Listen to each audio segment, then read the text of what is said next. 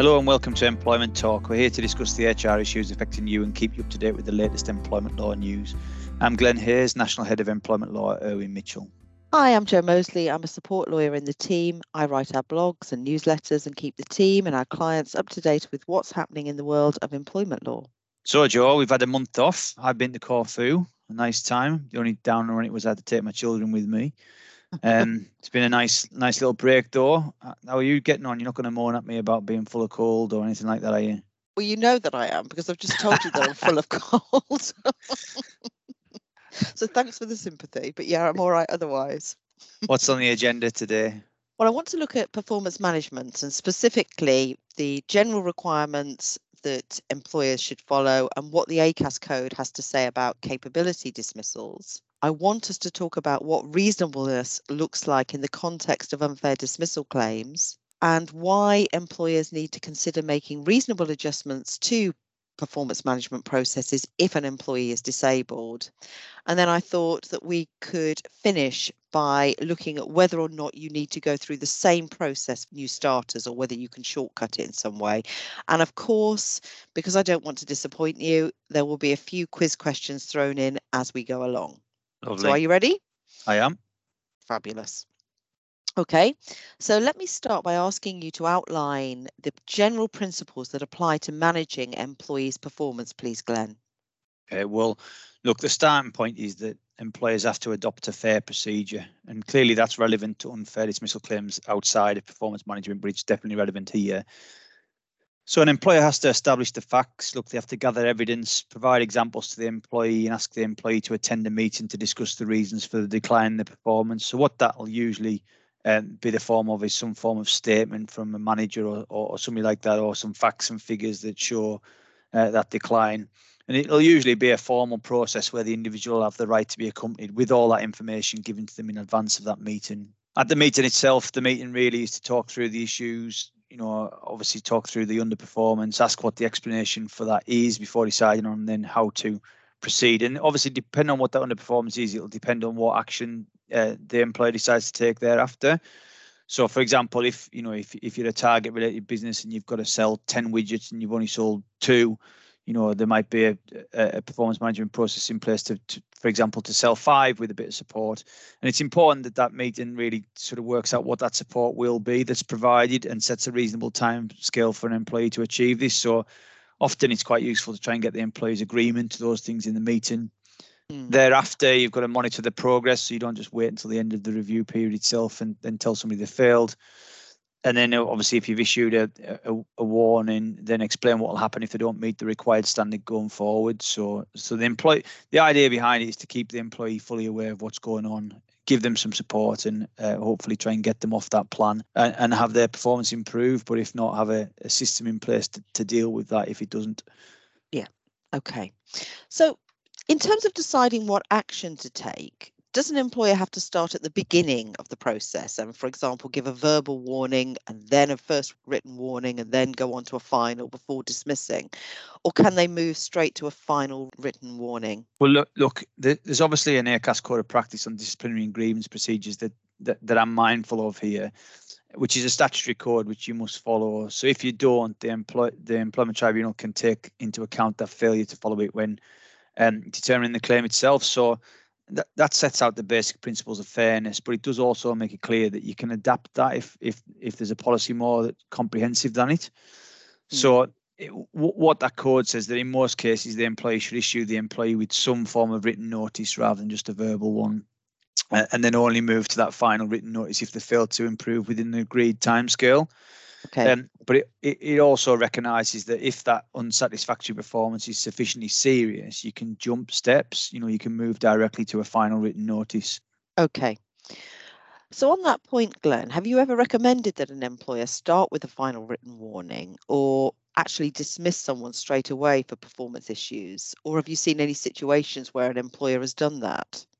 Well, yes, usually for senior people rather than um, you know that tends to justify it or or depending on the type of role they do so you know if they're in a particular customer facing role and that performance is placing you know a contract or the organization at risk or where the mistakes are potentially catastrophic then then you could certainly consider jumping down that route. But it, it is risky, and I, I tend to see it when it becomes a more senior individual and the performance has dropped off a cliff, and you know going through that sort of you know fairly basic performance management process might be inappropriate for somebody of a very senior nature.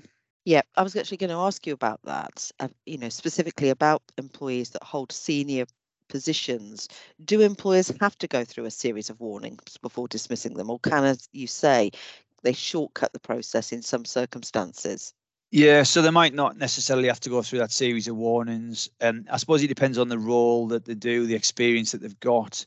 But but what's critical in all of this is that the individual, irrespective of seniority, needs to know and understand that the job's at risk if they don't improve. So it's likely that they're going to need a final written warning at least. I think where it tends to jump outside of this process is where the performance is such that the employer has lost all trust and confidence, and that's obviously a separate reason for dismissal altogether.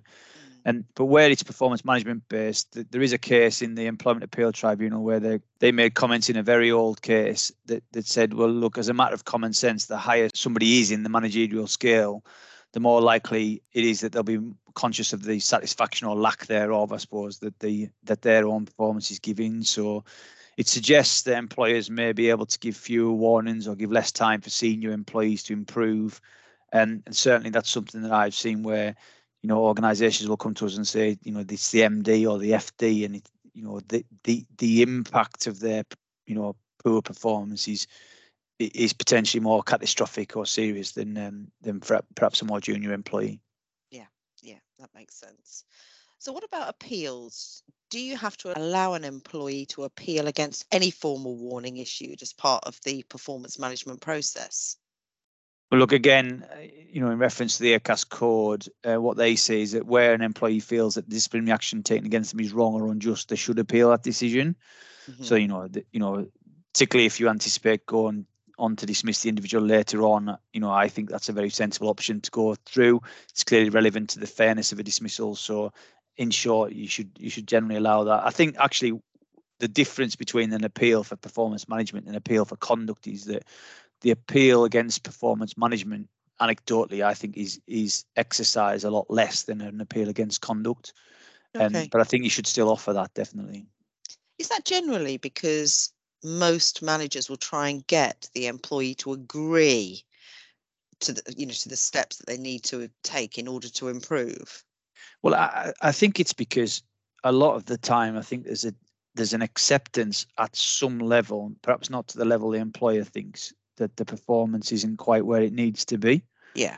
Rather than conduct which can tend to be black and white you either did it or you didn't or they you shouldn't deserve a sanction for it or you should. So i think i think that tends to be the major difference really. Yeah that makes sense. I'm not sure my performance is on you know 100% today but hey ho we'll, maybe we'll, we'll keep um, going. maybe we'll make an adjustment for you jo and we'll no doubt something we'll talk about a bit later on. Uh, thank you Right. What about the time that an employer gives someone to improve? Is there a fixed period that employers need to give employees, or is it, you know, a case of, you know, looking at each matter individually? Yeah, there is no fixed time period. I suppose if there was, it would make my job a bit easier. But the um, the employer basically has to act reasonably. So, yeah. and, and what is reasonable will differ from case to case. So, for, for example, if there's something that can be readily fixed quite easily with a bit of care and attention, then there, there might be some decent grounds for a relatively short time period. Where, for example, it's going to take a bit a bit more, you know, perhaps by learning off somebody, perhaps by attending a training session, you know, then clearly those things need to be factored in. So, eh, look, as a ballpark, most employers give around three months to improve in the first instance, but it, it could be shorter or longer depending on the on the circumstances themselves.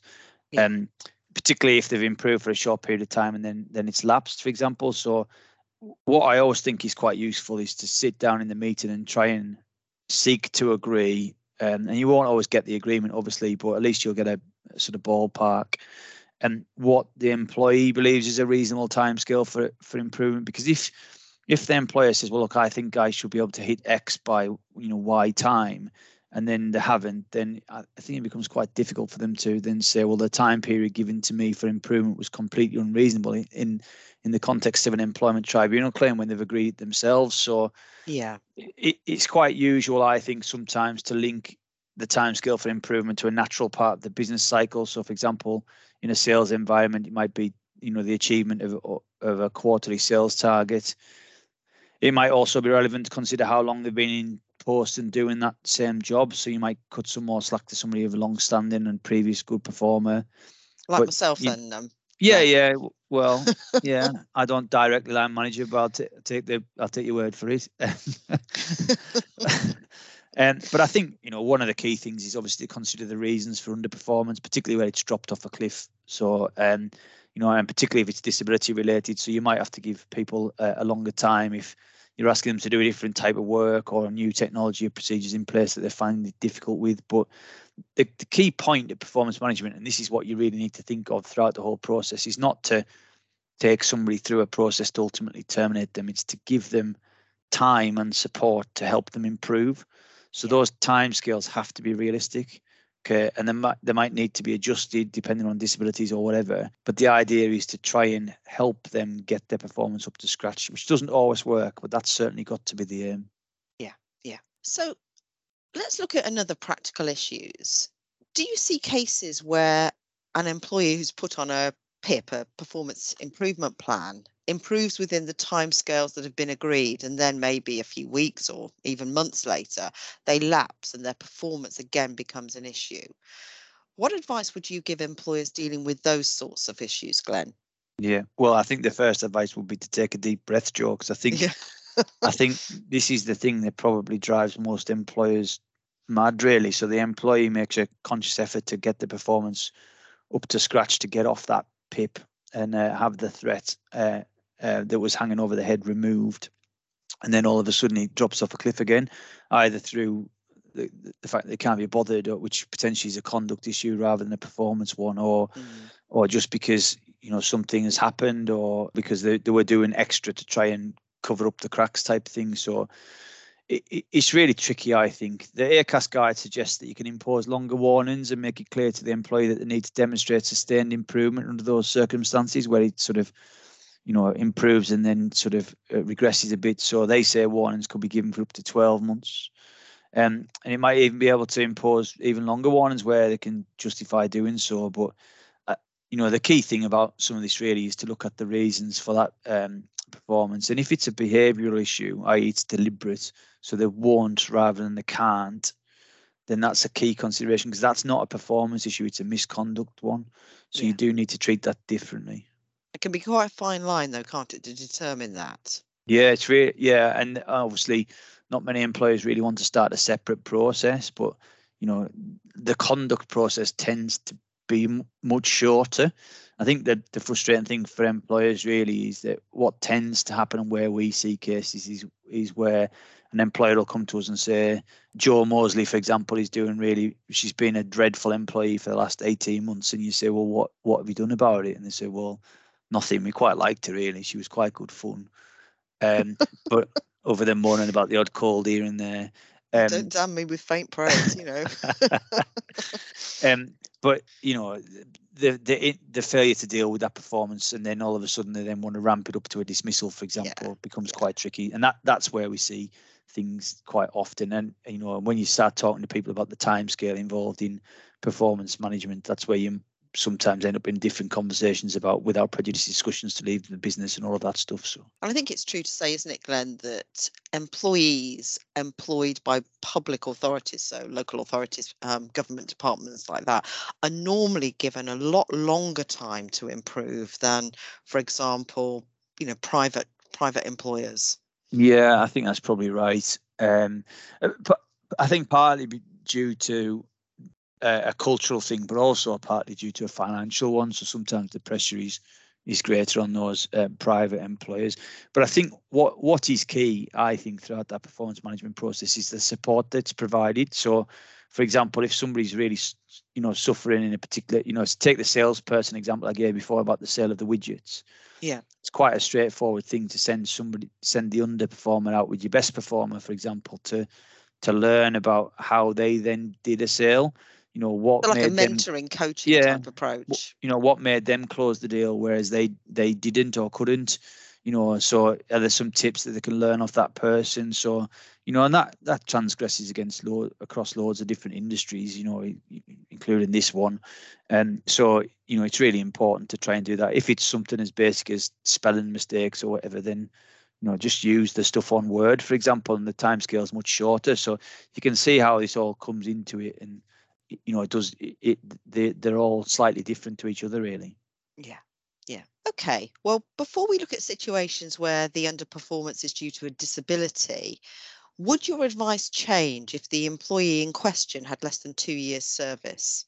And I raise that because, of course, employees can only bring an unfair dismissal claim if they've worked for their employer for two years. Yeah. Well, I suppose the short answer is yes, but it has, it, but you do have to be treading a little bit carefully. So, if the problem's caused by a disability or you suspect that it might be, then clearly there's a duty to make reasonable adjustments, and that the two-year threshold um, becomes slightly irrelevant there because you wouldn't need that in order to be able to bring a claim. Um, but you'd have to go through a proper fair procedure, just time, you know, targets, time scales. You know, if they're not going to improve, you might need to make permanent or temporary changes to the role if you can. But if they've got no disability and they just can't do the job, then clearly you could do a shortened procedure or no procedure. So, and quite often employers do, in fairness, you know, take for example somebody who's just started, they're in the probationary period, you know, the performance isn't where you'd hoped it would be, whether you'd done your due diligence at interview stage or, or not. It might be that you've just got an employee that's never going to get up to scratch, and you just take the view that, you know, ultimately they're never going to get to where you need them to be, serve them the notice, um, and off they go. So there wouldn't be much that the employee could do in those circumstances to challenge them unless they fell under a reason that didn't require two years service. So one of the protected characteristics, for example, or a whistleblowing matter, for example. Yeah. Um, or a few other uh, categories. But yeah, you could just effectively terminate them on notice. And in respect of the probationary period, um, you which you mentioned, does that mean that the employer has to wait till the end of the probationary period, or can they cut that short and just say, No, they can- actually, you know, you've been here a month, you really aren't getting any of this. We're going to terminate you now rather than at the end of the three month probationary period. Yeah, exactly that. So, and quite often that is what happens, you know, rather than wait until the end of it. I mean, the the probationary period really is there to, well, at its highest, it's there for a framework for employee and employer to discuss how the performance is going. At, at its probably most commonly used level, it's there to provide a shorter period of notice than what you'd otherwise have to terminate on. So, um, which Yeah. is where what the real distinction is. So, yeah, you could you could just you don't need to wait till the end of that if you're an employer that wanted to take action. So, Brilliant, thank you. Right, I'm going to throw in a quiz, or a couple of quiz questions now okay, um, before we move on to disability. All right. yeah, So the first one, are you ready? I as ever as I'll ever be. You've had a bit of a gap, so I'm, I'm wondering how you're going to yeah. do with these. Okay, so F is put on a PIP, which set targets for review in June, October, and January. Okay. Before the first deadline has been reached, the manager invites Mr. F to a performance meeting because he was concerned that he hadn't made sufficient progress. And at that ma- meeting, which took place in May, so before the first target review date of June, he gave him a final written warning. And that told Mr. F that he had three months to improve and set out what they would do to assist him. Okay. However, after two months, the manager decided that he hadn't made enough progress. Mr. F was signed off sick. He tried to negotiate a settlement agreement, and when that failed, he was dismissed for performance Okay. and or lack of performance. And that dismissal took place in November. So that was five or six months after the final written warning. Do you think his dismissal dismissal was fair or unfair? Are you going to tell me how long he was off for? Or? Um, well, he was signed off sick after two months. So he was given his warning in May. He was signed off sick for two months, and then they were. It was, it was clear he wasn't coming back because they were trying to enter into a settlement agreement. And then when that failed, he was ultimately dismissed. Okay, so I've got two, I suppose I've got two concerns about it. The first is the bringing forward of the time period that was set out originally.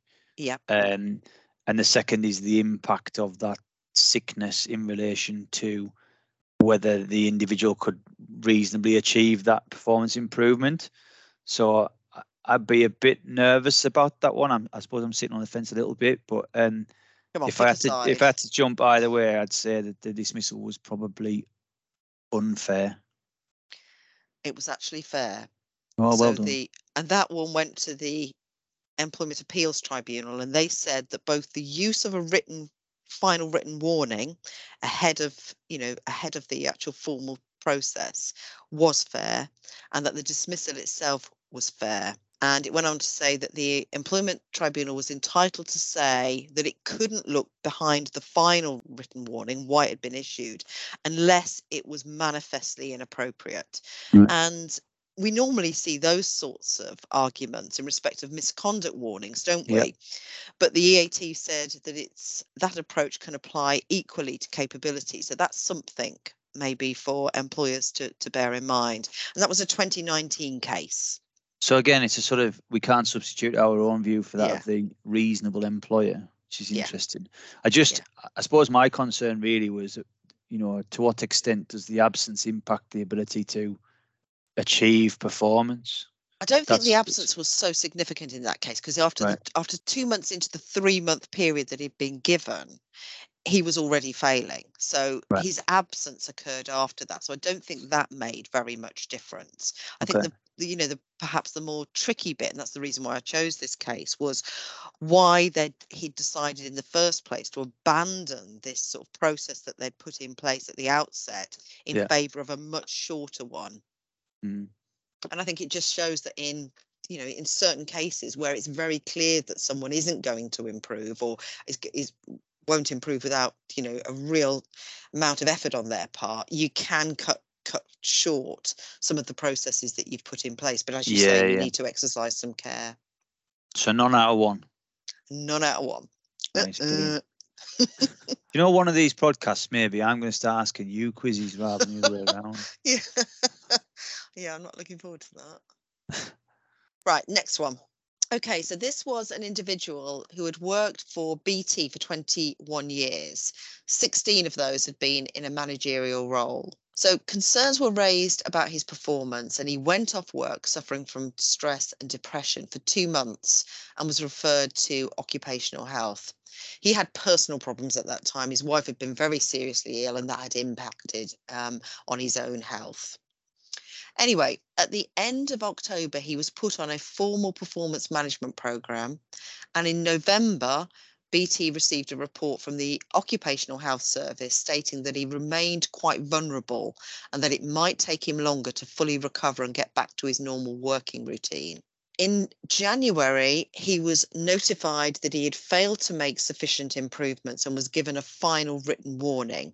And he was then subsequently dismissed for performance grounds in July. What about him? Do you think his dismissal was fair or unfair? Did he have a disability? No. His wife did, though. Yes. Well, I assume so. She was seriously ill. Yeah. I'm going to go unfair again. You're right. Do you want to give me some reasons?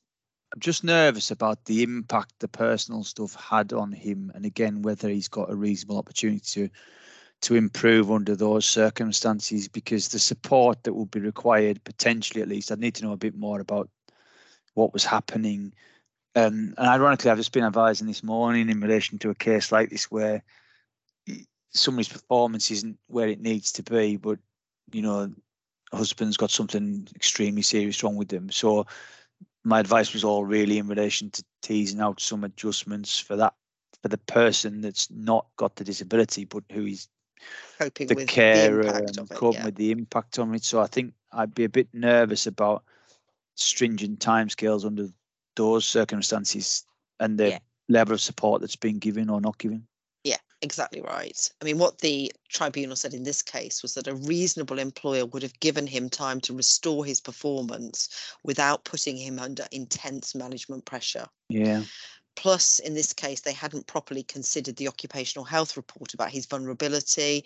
And again, they said that a reasonable employer would have delayed the implementation of a formal process and given him support to enable him to improve in a less pressurized environment. So, exactly the sort of advice that you've just given your but but again client. in that in that circumstance if if the employer goes to the employee and says what do you regard as a reasonable period of time and they say x and they they agree with that then i think going back to the original comment about tribunals not substituting their own view then it becomes very difficult to then undo that at a later date so you know, sometimes an employer might say, "Well, I think you give me, you should give me 12 months," and the employer says, "Well, no, it's you know that's ridiculous. It should be a month." But at least you've then got some parameters set, and the tribunals can then decide whether 12 months versus one month was ridiculous, for example. So I do mm. think that that dialogue in those circumstances, and at least it's a bit like when you've got notes from a disciplinary hearing, at least try and identify the areas of disagreement. You don't have to agree with the employee at the end of the day. You just need to, you know, at least try to, basically. So. I think that's yeah. quite crucial. Yeah, I do wonder though whether in you know if you're in this position as an employee, whether you know some people might have the urge to sort of agree almost to anything. well, maybe. To, you know in order to you know to, try and show that they're showing willing and they may in, indeed put you know agree to something that actually isn't achievable. And I, I guess employment tribunal would unpick the reasons why an employee had agreed to something that was particularly well particularly if it was manifestly unreasonable. So well they would do but they'd do that anyway wouldn't they? So um, yeah. you're, you're definitely in a better position is if you've at least tried to agree with the employee and um, and the employee on the face of it has agreed to it. So, you know, if it's if it's manifestly unreasonable, it's going to be manifestly unreasonable regardless. Yeah. So, yeah, I mean, the other thing that the tribunal criticised BT about in there was that was about their performance management program itself. So BT was saying, well, look, the program that we have in place is here to support our staff, but the tribunal whilst acknowledging that that's what it said, rejected that um, that argument because it said that BT had expressly contemplated dismissal as a possible outcome and therefore had imposed significant pressure on this individual. Mm. Bad BT. Bad BT. Okay. Right. Let's move on then and talk about the sorts of reasonable adjustments that employers might have to make if the employee's underperformance is due to a disability. Now, there's a recent case that we've written about on this, which has brought this whole thing to life. And I'll be interested in your thoughts about it, Glenn, because it's a difficult case. Is it the menopause one, Joy, involving Direct Line? It is. I know how much you enjoy talking about menopause. So I do, um, yeah. I picked this one out specifically. So there's a lot in this case, and I'm going to try and only pick out the relevant facts. Okay. So we've got a, an employee that was previously a good employee, performance was always spot on. But once she started menopause, she, her performance started to decline. I think she was suffering from anxiety, depression, those sorts of symptoms. Her employer was aware of this from the outset and was initially sympathetic. So they moved her to a less pressurized job, which she agreed to. They put in place additional support. And she still encountered some difficulties and the, a problem occurred when she started to receive a few customer complaints because although her job had changed she was still in a customer facing role. Yeah. So she accepted that she'd behaved inappropriately when she'd taken these calls and that she needed further training and that was duly given to her. And she had lots of training actually but at the end of her year year review, so at a point where they're appraising her performance, she was rated as requires improvement. And that was on the basis that she still needed a high level of support and struggled with some aspects of the job. So, on that point specifically, performance rating in Direct Line is linked to pay. And anybody who receives a required improvement rating is not eligible for a pay increase. So obviously she didn't get one on the, on, you know, at that time. Now, to cut a long story short, her line manager lost patience with her. They started a formal performance management process and gave her a warning. She went off sick. They then decided not to give her discretionary sick pay and she resigned. She brought a number of claims and she succeeded with those related to the performance management process as well as a few others. Um, what the tribunal said was that she, sh- the employer shouldn't have issued her with a warning um, as it had at that time obtained evidence from occupational health that she needed more time to improve. But what I'm interested in, and particularly interested in your views, is on the appraisal rating. So the tribunal said that this was less favourable treatment for a reason relating or arising from her disability. So it's a Section 15 claim, and that the company should have considered giving her the benefit of the doubt so the benefit of the doubt and rating her as good, even though her manager genuinely didn't think that she was. What the tribunal said was that she was doing everything she could to achieve within the limitations caused by her menopausal symptoms, and that scoring her in this way is inherently unfavourable if the person, through their disability, cannot in fact improve or meet the, those required standards. And I just wondered what your thoughts are on this as a general approach, Glenn. Is it a reasonable adjustment, for example, to uprate someone's performance to ensure that they don't lose out on pay? I think it's really hard, isn't it? Because you know where do you where do you draw the line on that, and mm. does it mm. Because it's related to pay? Does that change things? So, for example, if you're off on sick pay, Okay, it's not normally a reasonable adjustment to extend somebody's pay. You know, there's a very famous case involving that, and that's because it's not really inducing them to come back to work if you're continuing to pay them at full rates, for example. So, look, I think the the purpose of reasonable adjustments is to get the disabled person back to work in that example, or help them remain in work. Here, is it is it a reasonable adjustment to uplift it in order, you know, to give them that rating? You know, does does that incentivize them to improve their performance? Is that very analogous to the case I've just described? I think it's a tricky one, that. Yeah, yeah. Well, I was going to ask you, you've sort of more or less covered this, but you know, when you're talking about separate appraisal ratings, which feed into wider discussions or decisions, do these need to be adjusted too? Well, I, I, look, I, I think a level of adjustment should be made in situations like this, whether it's a total adjustment, i.e., I disregard the performance complete, the bad performance completely, effectively to move you up a level.